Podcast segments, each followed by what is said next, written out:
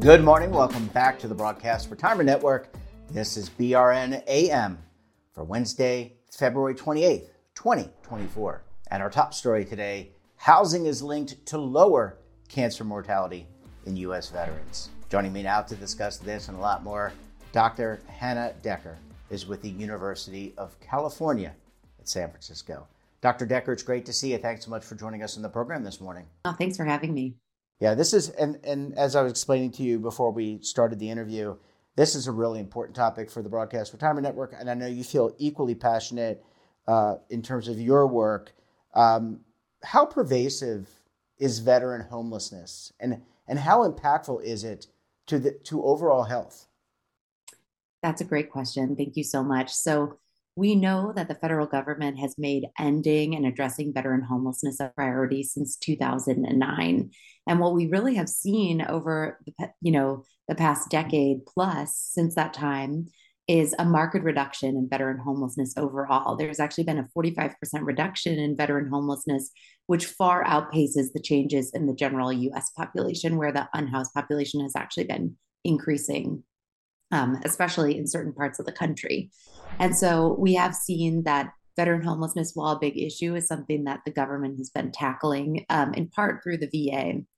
And then, in terms of how homelessness affects health, there is a wealth of studies that have shown that being unhoused affects nearly every single aspect of health. Um, unhoused people have higher rates of chronic diseases like heart disease and cancer, which are two of the leading causes of death in older unhoused adults. They have higher rates of traumatic injuries, um, have higher rates of substance use disorders, and all of this culminates in markedly premature rates of mortality for unhoused people compared to the general po- general population.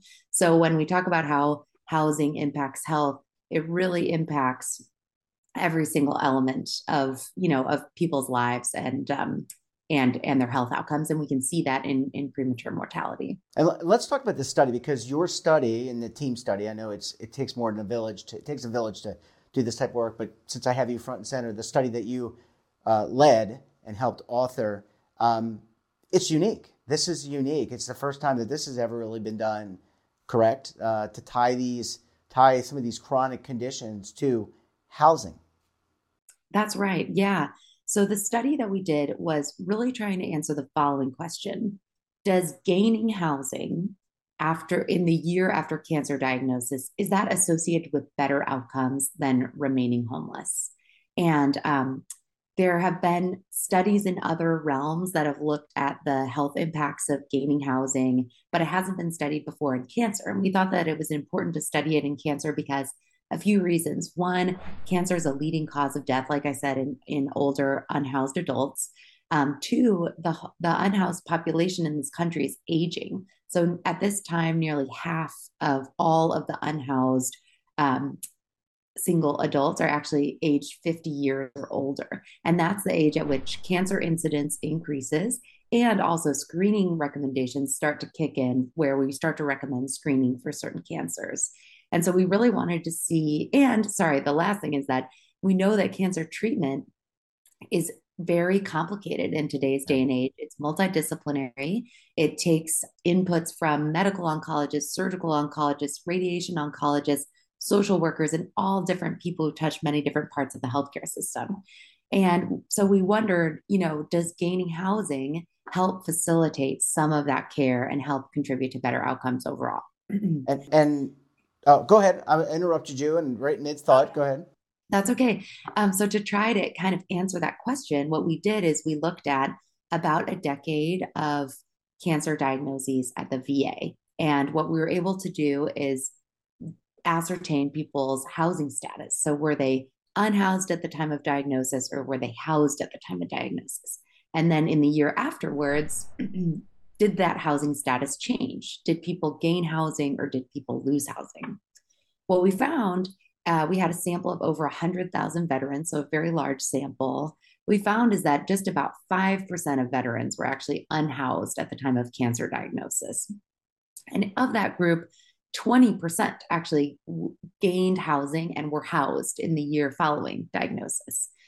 And when we compared outcomes between those groups, what we found, which I think is not surprising, is that the unhoused veterans had worse survival overall after diagnosis with lung and colorectal cancer specifically.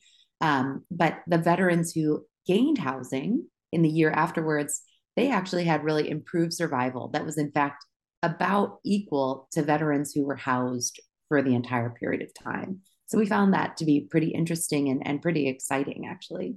Yeah, I mean, it, it just makes a case that if you are housed um, and you get the appropriate treatment and you get screened, because screening is an important part of catching cancer early so that you can treat it, you've got a higher survivor, survivability. When you define housing, how do you define that? Is it a shelter? So if you maybe you don't have your own house, but maybe you're rooming with someone, or you're part of a you know go to a local shelter. How how is that housing defined?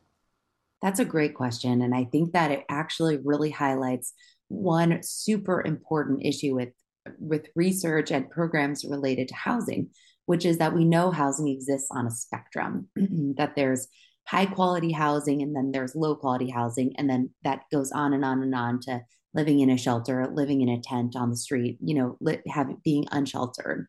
Um, and so it's very hard to actually determine where along that spectrum people fall. And one of the reasons is because in large administrative data sets, like, you know, through hospital systems or other kind of health systems, really we don't do a very good job of documenting housing status. And we definitely don't do it with the level of granularity that I think you're alluding to that we really need to know.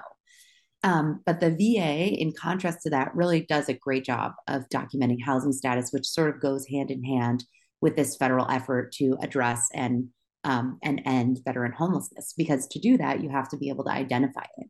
So through the VA electronic health record, there are um, multiple places where housing status is documented, and we were able to cobble together all of those different sources from diagnosis codes to housing registries and all of that to say, well, who really is unhoused and who is housed. And the way we were able to tell how that changed over time was because the VA periodically screens veterans and asks them, Do you have stable housing? And so um, a lot of it is actually self reported and, and what a veteran considers to be stable housing. But for the most part, um, living, you know, um, in a vehicle that's not really suitable for um, for or wasn't designed to be, you know, a living situation, living in a tent, living outside, living in a shelter, all of those we would consider to be unhoused based on um, the federal government's definition of being unhoused. Well, Dr. Decker, I need to take a very quick break. When we come back, we'll talk more about veteran homelessness and what policymakers should be thinking about when they look at this study. You're going to want to stay tuned right here on BRN AM.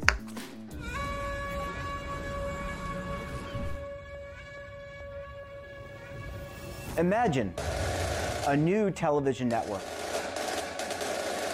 that will make you richer, healthier, and in control of your financial future.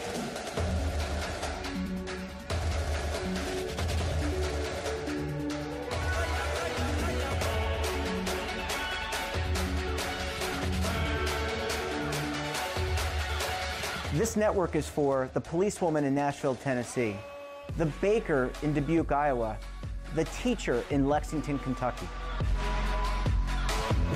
We want to make the idea of savings and retirement culturally relevant. But what do you see as a defining issue of the midterms? Especially for the smaller businesses. I mean, they are the lifeblood of the American economy.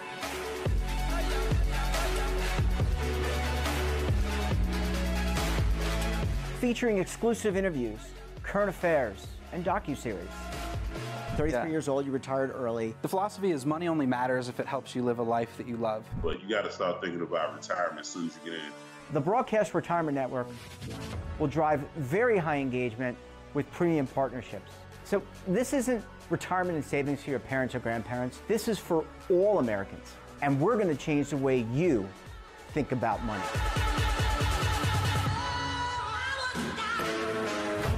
Welcome to the next frontier of retirement and savings. This is BRN, the Broadcast Retirement Network. Dr. Decker, thanks so much for staying with us. Really appreciate you hanging around for segment number two this morning. Oh, thanks for having me. Yeah, it's a very, very important topic. So, uh, this is a, a, groundbreaking study because you're tying these chronic diseases, cancer, to uh, homelessness and whether or not the, you know, the, what the mortality looks like. How does this inform the VA? How does this inform our policymakers who fund the VA and also help the VA kind of navigate its its initiatives? What what does it mean to them? Thanks for the question. I think what we're trying to highlight in this study is something that my my mentor, Dr. Margot Kushel, who's a senior author on the study, says, which is that there's no medicine as powerful as housing. And we really wanted to highlight the association between gaining housing and better outcomes overall. And we think, you know, this is a retrospective study, so there we we can't say for sure that gaining housing caused better outcomes. But we can say that those two things are associated, and we have some hypotheses for why that may be the case. Um, we think that housing that housing leads to an ability to you know make it to outpatient appointments. It reduces competing priorities. It reduces exposure to outside forces that you might be vulnerable to when you're living on the street or you're living in a shelter. And so i think that um, the VA has already done an amazing job at adopting housing first principles, but um, and and of course there's more to be done in terms of getting unhoused veterans housing. Um, I think what's really interesting is how the the lessons from the VA can actually be adapted in other settings as well, because we know that the VA has a different sort of set of strengths and resources and constraints that that exist in other settings. Um, one interesting thing is that the the findings that we that we saw in the VA, we did see worse outcomes, worse survival outcomes after cancer diagnosis in unhoused veterans when compared to housed. But those were actually much smaller than we observed in other settings, like in um, public hospital settings or other studies that have been done. And so our next, you know, thought is really um, about how we can take some of the lessons from the VA and adapt those to other settings. Yeah. Again, I guess it goes back to forth back and forth. I mean, the VA, my understanding is the VA is the largest healthcare provider in the world. So they have a, you know, they, they do a great job for such a, a, volume of, of, uh, of, of, cases that they treat, people that they, they treat. So it's absolutely amazing. Um, doctor, how do you follow up on this, this work? Because it's groundbreaking. Uh, you looked into housing. I would imagine that there are a lot of things going on in your heads and the team's heads about how do you how do you collect data? How do you further uh, mine this hypothesis to confirm it? Um, wh- where do you go from here? Thanks for that great question. You know, I think that um, what we're really interested is learning about how the VA, look, getting a more deep understanding of how the VA gets veterans into housing, especially those that are diagnosed with serious chronic diseases like cancer and what works for these you know for these patients and for these people and how can like i was saying how can we adapt that to other settings and i think that that's really important especially in the context of this new focus on the upstream social determinants of health we know that health outcomes are sure they're related to to the the medications you get and the treatments you get but a large proportion of your health outcomes are actually related to things that happen outside the hospital walls and outside the clinic walls.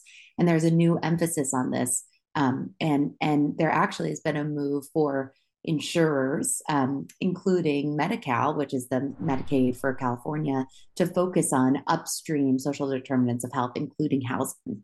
So we think that it, it is important to really try to understand the things that the VA is doing right in these cases and think about how can we adapt these to other settings and how can we um, continue to build the body of evidence that housing is associated with better health outcomes in order to continue to motivate increased investment in you know the social determinants of health that are upstream of a patient ever walking into my to my clinic yeah uh, proactive versus reactive treatment i i mean that's that's where medicine is headed. And again, credit all to the VA because they, they're the largest healthcare provider in the world. They're doing a lot of great things. And I wonder, doctors, just to kind of close it out, do we need to do a better job of education? Uh, we can always, we always can do more education. So understanding, you know, when you're, when I've not served in the military, but I have family members who have, And when you serve in the military, there's kind of a, you know, there's regimented behaviors, uh, get, going to the doctor, getting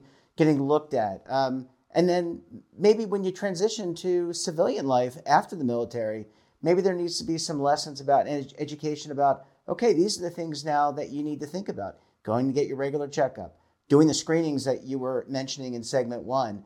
Uh, do we need to focus some of our attention and, and, and not to say that people are ignorant, they're not ignorant, but just making sure that when you leave the service, you transition into civilian life, that you're learning all these important things that you have to do, get your ears checked, et cetera.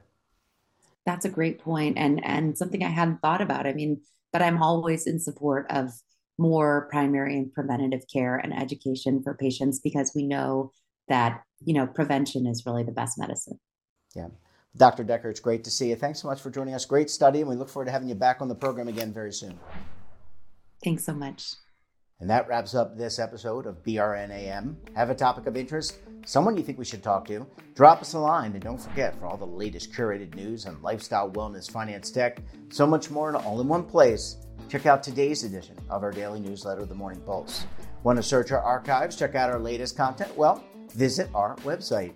We're back again tomorrow with another edition of BRN AM. We'll have a very special guest and another important topic. Until then, I'm Jeff Snyder. Stay safe keep on saving. And don't forget, roll with the changes.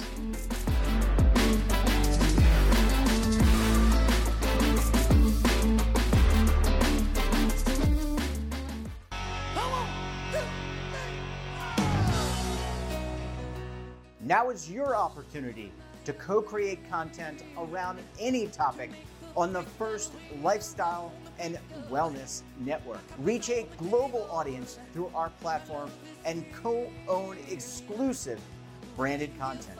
All of our programs are available on demand and also as audio only podcasts, so you can take us on the go. Broadcast Retirement Network, available anytime, anywhere, and on any device.